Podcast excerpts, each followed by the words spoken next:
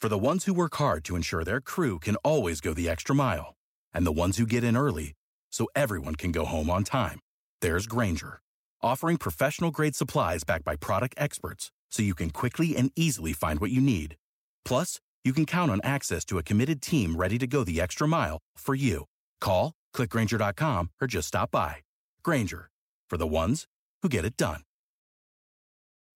When you need mealtime inspiration, it's worth shopping Kroger, where you'll find over 30,000 mouthwatering choices that excite your inner foodie. And no matter what tasty choice you make, you'll enjoy our everyday low prices, plus extra ways to save, like digital coupons worth over $600 each week. You can also save up to $1 off per gallon at the pump with fuel points. More savings and more inspiring flavors make shopping Kroger worth it every time. Kroger, fresh for everyone. Fuel restrictions apply.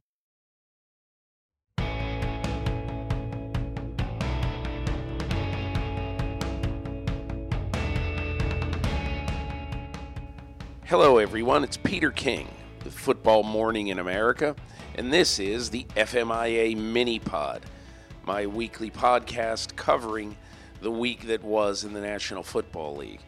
You'll have to bear with me this week. Um, I am playing hurt a bit. Uh, my wife and I went to San Francisco and Seattle over the last few days, and uh, while I was in San Francisco, um, I caught something from my granddaughter Hazel, uh, so it's been a bit of a struggle over the last few days, but uh, I may do a little bit shorter mini podcast this week uh, because uh, just because I don't know if my voice is going to hold out. But, you know, a very interesting day in the NFL on Sunday, and really an interesting weekend. It started on Thursday, and I thought that the Buffalo Dallas game was really, really interesting. And I liked it a lot because I liked the fact that Buffalo got to be on a big stage and to really show people who they are. Um, I had a conversation with uh, Sean McDermott, the coach of the Bills, after the game, wrote about it in this column. And, you know, it's interesting. I said to him near the end of it, What were you thinking when you were coming off the field? And uh, he he really sounded. And this is after, obviously, if you saw the game, the Bills just handled the Cowboys, and uh, you know, I, I I got the impression that it sounded a bit like he was choking up when I asked him the question, and he just said, "Hey, I am just grateful."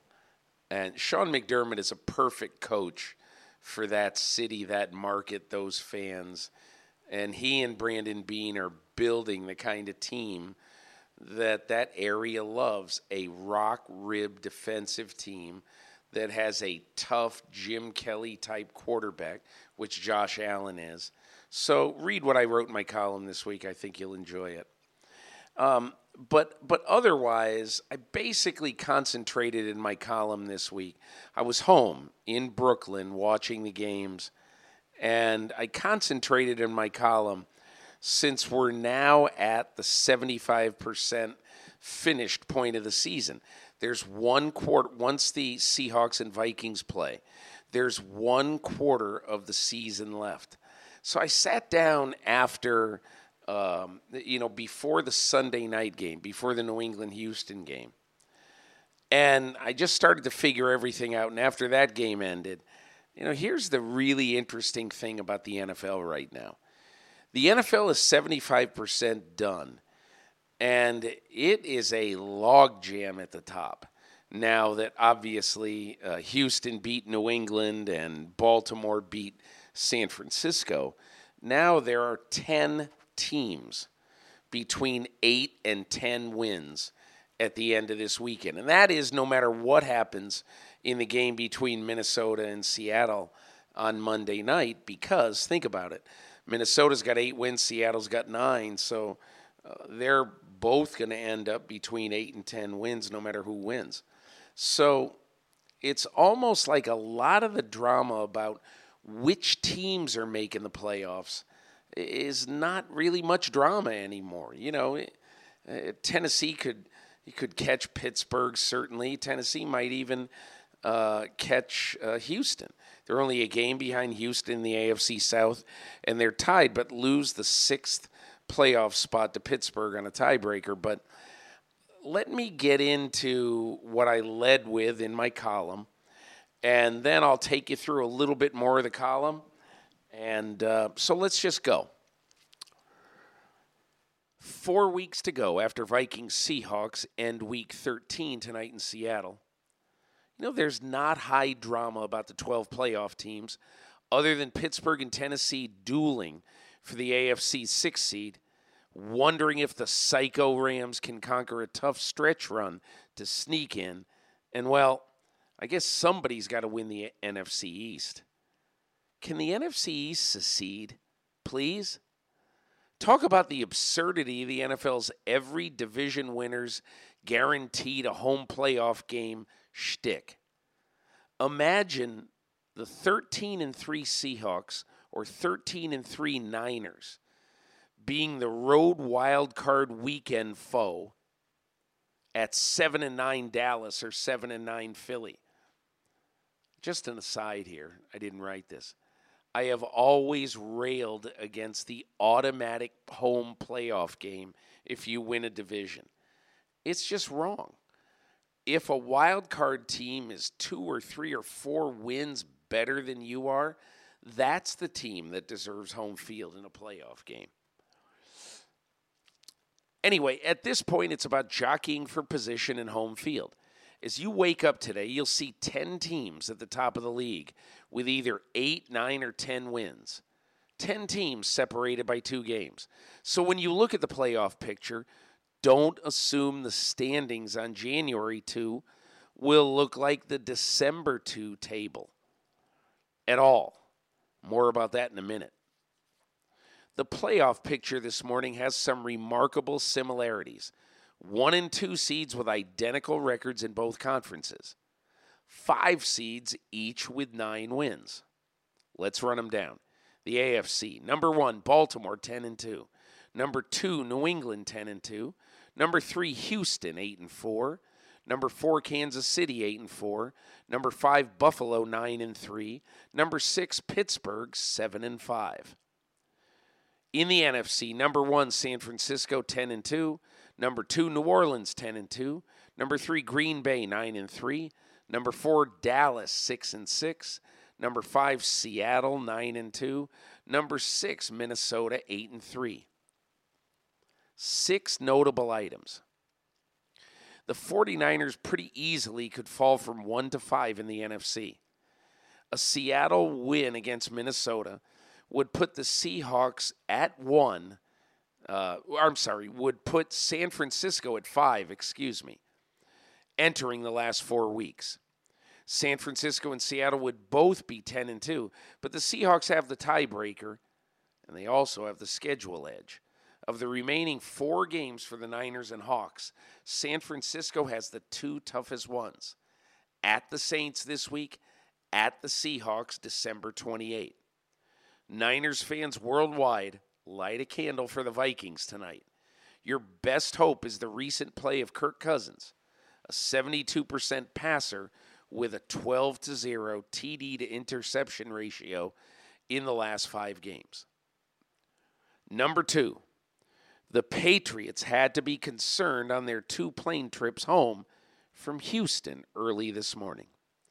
New England, ravaged by illness late in the week, took two planes to get beaten cleanly by Houston one for the healthy players and coaches, and one for the sick ones. It didn't help. Tom Brady looks totally fed up with the offensive inabilities and none of his neophyte receivers getting open. It was cute for a while, the Pats finally leaning on the defense to win games, while the N'Keal Harrys and Jakobi Meyerses learned how to be dangerous but maybe they just aren't dangerous, or they won't be dangerous anytime this season. Faster, quicker, Brady seemed to be pleading to them in the first quarter. And the defense, compared to the 8 0 start, has become mortal. New England's defense has allowed 21 points a game on average over the last four weeks. Not bad, except when your offense spells trouble, or excuse me, except when your offense spells trouble for January football. I keep thinking Bill Belichick is going to lobby Robert Kraft for Antonio Brown, and very soon. Three, the Bills are probably playoff safe, but they're about to be severely tested. Next three foes Baltimore, at Pittsburgh, at New England. Nothing's a gimme for the Patriots now, but it'll be tough for Buffalo to win the division, with New England having Cincinnati and Miami at home week 17 on the docket. Number four, watch out for Green Bay. The Packers have their faults, but the remaining schedule is not one of them. Washington, Chicago, at Minnesota, at Detroit. A 3 and 1 finish would get them to 12 and 4. The third seed at worst, and if third, a likely winter wonderland game at Lambeau against Cousins or Jared Goff on the first weekend of January. The Packers would sign for that, I bet. The NFL loves the pack in front of the widest possible audience, and the league certainly remembers the snow globe primetime playoff game against Mike Vick in 2002. Hmm. Number five. Yes, WIP callers. The Eagles are still very much in this thing. Though they're five and seven, they've got the Giants twice and Washington once in the last four games. And if you think the soul crushing Eagles can't beat the six and six Cowboys, you didn't see the Dallas offense score one touchdown in its last 24 possessions. I doubt Philly will win out, but I have no idea who will win that piece of NFL swampland, the NFC East. Number six, an interesting January dark horse, Tennessee. In their three game win streak, the Titans have remade themselves. They've scored 35, 42, and 31 points in the three games. Derrick Henry has led the league in rushing each week of the streak with 188, 159, and 149 yards. I'm just doing my job, Henry said from the Titans locker room after beating Indy Sunday. Our team is about complementary football. When they give it to me, I'll be productive. I think they found a formula conservative passing game, power running game, and ridiculously good special teams. A game behind Houston entering the home stretch, the Titans probably have to sweep the Texans in weeks 15 and 17 to win the AFC South. Not sure they can do that, though they're 5 and 1 since since benching Marcus Mariota for Ryan Tannehill. Last Tennessee sweep of the Texans 2007. In other news, the Steelers had quite a Sunday. So, the Steelers aren't as good as Baltimore, and they might not make the playoffs even. But that was one hell of a day for the team and the city and the coach and the Duck. That 20 to 13 win over Cleveland. Factoid of the Browns Steelers rivalry. Since week six, Matt Ryan has won two games. Philip Rivers has won two games. Carson Wentz has won two games. Devlin Hodges has won three. But my hero of the day is not Hodges, though he deserves credit and he'll get it here. The hero of the day is the Steelers coach who kept the focus on football, Mike Tomlin. In the maelstrom of inflammatory t shirts, fans angry about the long suspension of Myles Garrett, and pregame chatter that this was the day the Browns would finally take over this rivalry, per Dianna Russini of ESPN, Tomlin made this day about one thing and one thing only football. I love Coach T. Joe Haden told me from Pittsburgh Sunday night. It was Pittsburgh corner Haden's late pick of Baker Mayfield that iced this victory. Quote, he always keeps it very black and white. All week, his message was stop the run, contain Odell Beckham and Jarvis Landry, and just play ball. They don't like us, we don't like them. Who cares? Just play. Quietly, the Steelers were a tribe before and after this game. If the Browns started something, Tomlin gave orders not to finish it. The game would be won by playing football, not by skirmishing. Did you notice Tomlin in the 17 days before the game? He never took any bait, never made any inflammatory statements about the brawl that banned Garrett for the rest of the year and Steelers center Maurkice Pouncey for two games. Nothing Tomlin could say would make the situation better or be good for his team, so he just zipped it. The loss of Pouncey, their unquestioned leader, hurt. Tomlin understood why he came to the defense of his quarterback, Mason Rudolph, when attacked by Garrett. I think Tomlin actually appreciated it, even though he didn't say it publicly.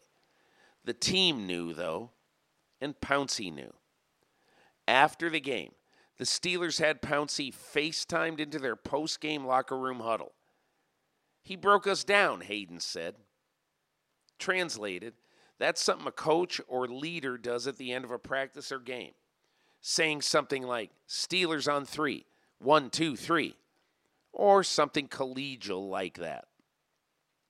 Haden said, Then Coach T took the ball and said, I'm bringing this to Maurkice. That was big for our team. The Steelers are 7 and 5 a very different way this year. In the past 4 weeks, they've scored 17, 7, 16 and 20 points, and they've gone 3 and 1. We manufacture wins, Haden said. We've got ballers on defense. When we go out there as a defense, we feel the energy of the crowd, we feel the love. They love defense in Pittsburgh. You know that's the history. And right now, we're playing as a legitimate team. With an undrafted rookie quarterback from Samford University. Last year, Devlin Duck Hodges, the 2018 Alabama State duck calling champion, honestly, was playing shorter in Kennesaw State on his small campus in Birmingham, Alabama. Now he's enmeshed in the Steelers Browns border war. and he'll be charged with getting this underdog team to the playoffs somehow. It's such a great story. Imagine a January game with Duck Hodges at Tom Brady or Duck Hodges at Patrick Mahomes. Really, Duck Hodges at anybody. The duck caller is out there winging it, Haden said, laughing. He's winning. He's throwing people open. We love it. That's the end of my Steelers section. And uh, at the top of the column, I write about Justin Tucker and his big kick to beat the 49ers. I write about um, uh, Bill O'Brien and Deshaun Watson uh, O'Brien had lost five in a row to New England, had never beaten his former mentor, Bill Belichick. Deshaun Watson had never won two, in two games in this rivalry. Uh, so they were both excited afterwards. You know, a lot of people, and again, I don't know, I have no inside information about it, but a lot of people making a big deal of the the uh, limp wristed, uh, you know, very uh, insincere handshake from Belichick to uh, between Belichick and O'Brien. Uh, and I don't put a lot in that. Um, I think that Bill Belichick was probably supremely disappointed. A lot of people are trying to draw a correlation between Houston's chase of uh, Nick Caserio, New England's personnel director, in the offseason. I kind of, I mean, I'm not saying it's impossible. But what I am saying is that Belichick and O'Brien have spoken since then. They seem to be okay. So, I, again, I don't know what happened, but uh, I don't make that big a deal of it, quite honestly. Um, I have a very interesting Bills section. If you're a Bills fan, you should really read it. It's fun, it's uh, very sincere, semi emotional. Sean McDermott. Uh, I think you'll really enjoy it. Um, one of my players of the week this year is Keanu Keolani, a kicker from Hilo High School in Hawaii. Did you see this replay on Twitter or anywhere? This high school kid from Hilo High School in Hawaii. Am I pronouncing it right? I think it's Hilo instead of Hilo. Um, this Keanu Keolani kicked a 55 yard field goal at the buzzer to win the Hawaii State Championship football game. He didn't only kick a 55 yarder, he kicked it and it landed on the crossbar and it bounced over after hitting the crossbar. I mean, it was agonizing and thrilling at the same time. It was very, very cool. So he got one of my players of the week. My profile this week is George Kittle. You've got to read what he says about why he's playing hurt. He played all 55 offensive snaps for San Francisco and Baltimore on uh, Sunday. Um, I've got three factoids. My favorite one is this the Eagles are 15 and 15 since winning the Super Bowl 22 months ago. It's pretty pretty cool, pretty interesting uh, stat. Um, the NFL Century this week, with the NFL having suspended a an Arizona Cardinals backup uh, who's on injured reserve right now until 2021 for gambling on football games uh, brought back memories of an incredible gambling scandal in the NFL in 1963 when Commissioner Pete Rozelle suspended the 1961 MVP Paul Hornung of the Green Bay Packers and a Pro Bowl defensive tackle for the Detroit Lions, Alex Karras, for the full season for gambling on football games. So I tell the story of how that happened and and what exactly happened. Um, I'm going to get to my games of the week. A couple of thoughts on each game. Baltimore 20, San Francisco 17. You know, the Ravens now, they certainly didn't play great in this game. I think the rain had something to do with it. Uh, after the game, uh, Lamar Jackson said it was a miserable day out there playing football. But uh, Baltimore now, just think of it. They have beaten in short order Seattle, New England, Houston, the Rams, and now the 49ers. That is an incredible run of success. Uh, far and away the best uh, resume for any team in football. And as I wrote in my column, I would not be discouraged if I were the 49ers. Losing on a field goal at 0 0 on the clock against the best team in football. I mean, that's the way life goes sometimes. Not that big a deal. Tennessee 31, Indianapolis 7. Okay, listen. I have a stat in my column this week. Adam Vinatieri has now missed eight or 14 kicks this year. He's missed eight field goals and six extra points. And again, I'm not saying he ought to be shot at sunrise, but I'm saying that I really think that it's time for the Indianapolis Colts to to move on from Vinatieri. Um, and who knows? Maybe they will. They're six and six. Every game now, you'd have to consider a must game for them. Um, we now have Tampa Bay 28, Jacksonville 11. I named one of my defensive players of the week this week, Devin White. Recovered a fumble, ran it in 14 yards for a touchdown, had an interception of Nick Foles, one of the interceptions that forced Foles from the game. Uh, he had a huge stop late in the game when Jacksonville was threatening to come back. So uh, I really am high on what Devin White has been doing. Um, it looks like uh, Jacksonville is really uh, you know has a dilemma between Gardner Minshew and Nick Foles. The fans want Minshew. Uh, the organization signed Foles for a lot of money. Uh, he he's not done for the year. I don't know what they're going to do next week, but uh, they're at Indy next Sunday or home to Indy next Sunday. Um, we talked about the Steelers and the Browns. Uh, the Packers over the Giants 31 13.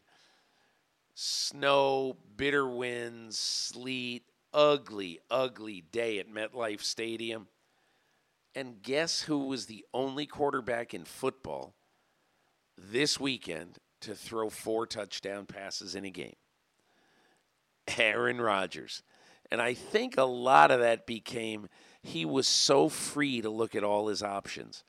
Um, I don't know his pressure numbers or anything for the day, but he always seemed to have plenty of time.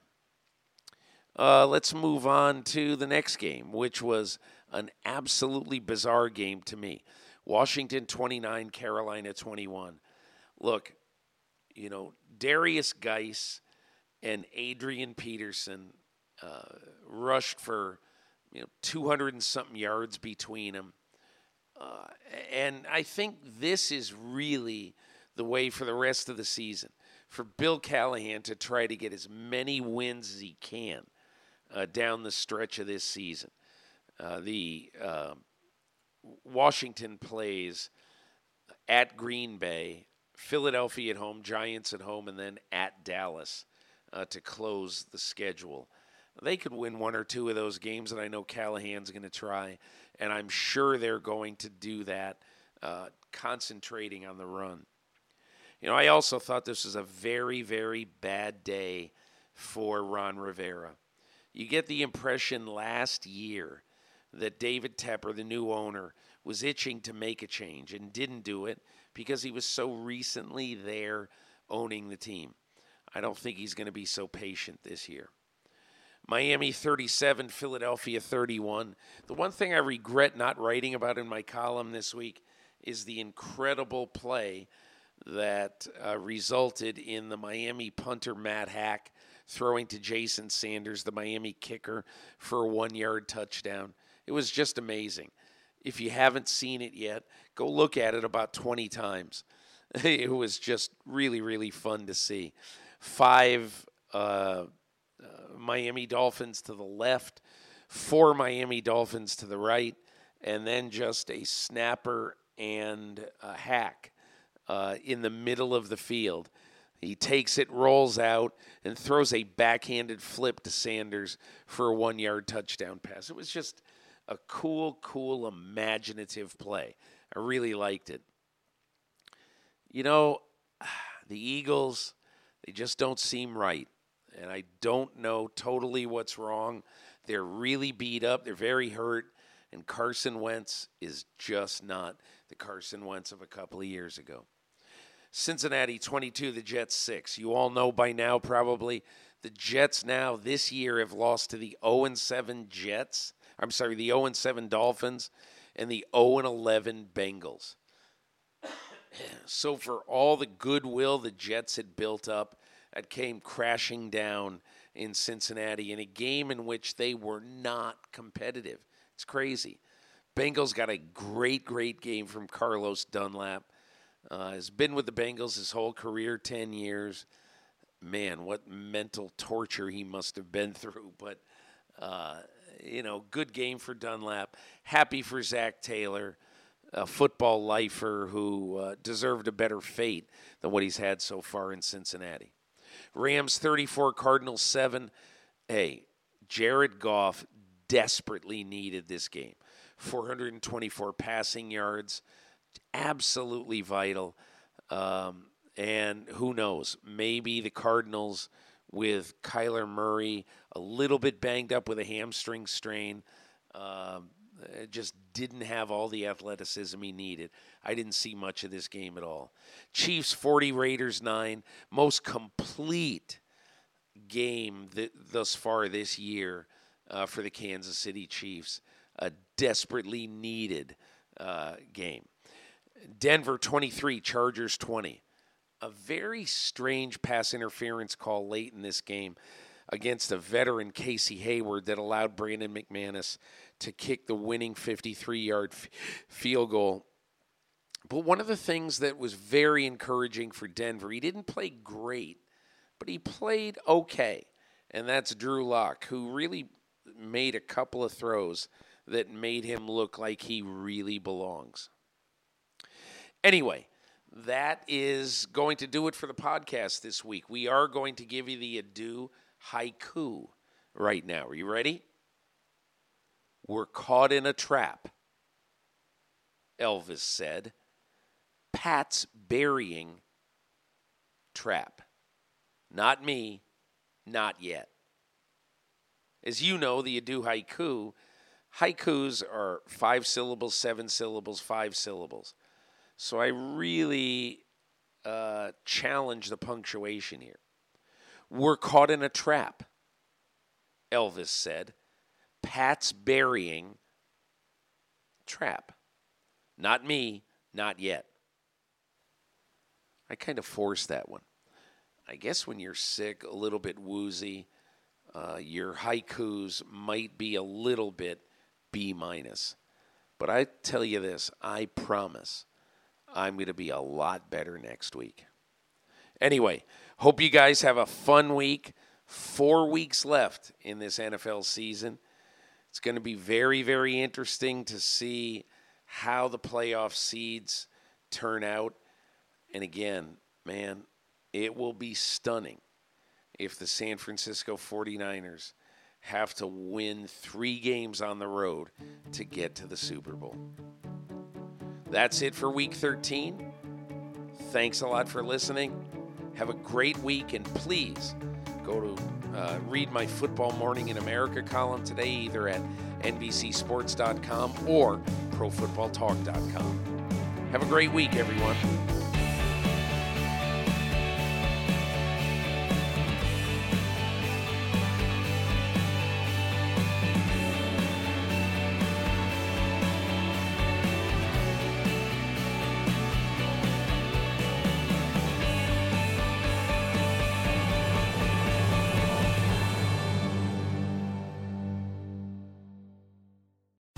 Reese's peanut butter cups are the greatest, but let me play devil's advocate here. Let's see. So, no, that's a good thing. Uh, that's definitely not a problem. Uh, Reese's, you did it. You stumped this charming devil. If a friend asks how you're doing, and you say, I'm okay. when the truth is, I don't want my problems to burden anyone. or you say, Hang it in there. because, If I ask for help, they'll just think I'm weak. then this is your sign to call, text, or chat 988 for free, confidential support. Anytime. You don't have to hide how you feel.